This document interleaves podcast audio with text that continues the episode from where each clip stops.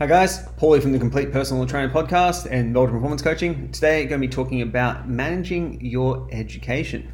So, I work with a bunch of PTs, as you know, and I am an educator. Uh, that's my main role. I teach, I help coaches, and I help clients uh, through a teaching process rather than just kicking their ass in the gym. And what I've noticed is a lot of people struggle with their education, managing the demands and getting the stuff that they need to do done, and actually continually getting better. Um, there's a real you know good rule axiom that I can't remember 100% right now but if you're not getting ahead if you're not learning you're falling behind immediately from your peers. And that's something that I've always taken to heart and something I've always looked at. And I always tend to look at people who are much more educated and better than me at this for inspiration and for motivation for something to catch up towards. And there's a few problems I've noticed with trainers in terms of how they go about their continuing education. Now, the first thing is just simply showing up isn't enough. Like basically, paying the money is not enough. Uh, you need to engage in the process. It needs to be active, and you need to take some initiative for yourself. Education now, when you're an adult and when you're working in the fitness industry, needs to be something that you take control of.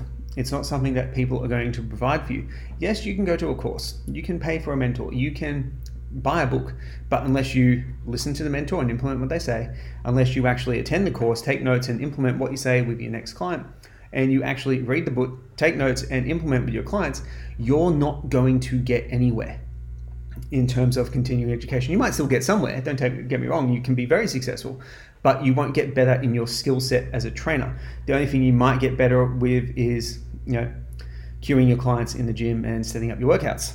So, what do we do about this? A really good approach is to take it exactly how you would treat your clients. With your clients, we know that doing massive overhauls don't work. This is what a lot of trainers try and do with education. They say, I'm going to read for an hour a day or two hours a day. If you're reading the wrong stuff, it doesn't really matter. That a that's another side segue there. But anyway, uh, it's huge jumps and huge um, you know, leaps of faith that they're going to be able to maintain that level of you know intensity in their education. And in most cases, they're not. Uh, they don't have the passion for it, which is okay because passion is something that's developed over time. It's not something you're born with. No one's really born with the passion to basically, you know, pick up a pick up a book and pick up a textbook and read it. No one's that excited about it. It takes time to develop that.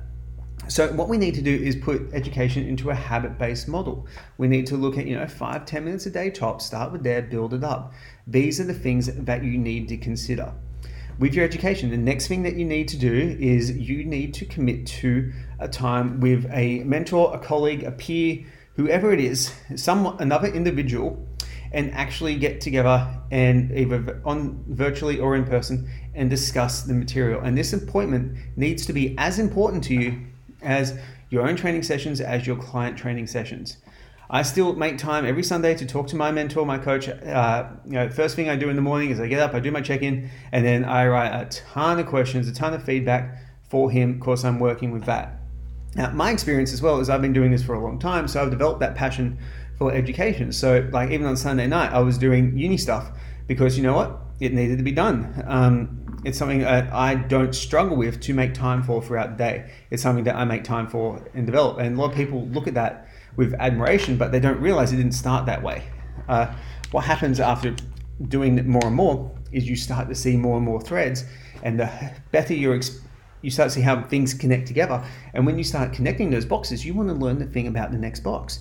You want your box to expand and you want to have multiple boxes that you can learn from. And that's how passion develops. And all the best coaches I know work in that exact manner. They don't just decide they're incredibly passionate about one thing, they start investigating everything and learning how it all fits together. And then they may find something that they're super passionate about. If not, they can be passionate about multiple things in the fitness industry. I don't really mind. It's whatever works for you and your clients and your own individual business. So, guys, there are a few thoughts in education. So, if you're struggling to, you know, make time for it, first of all, get a mentor, pay them. I don't care if it's me; it'd be great. Little pitch, but you need to commit to someone else besides yourself to actually make it happen and be held accountable. Don't feel bad if someone calls you out on not doing your stuff as well, because you know what? They're just giving you exactly what you need.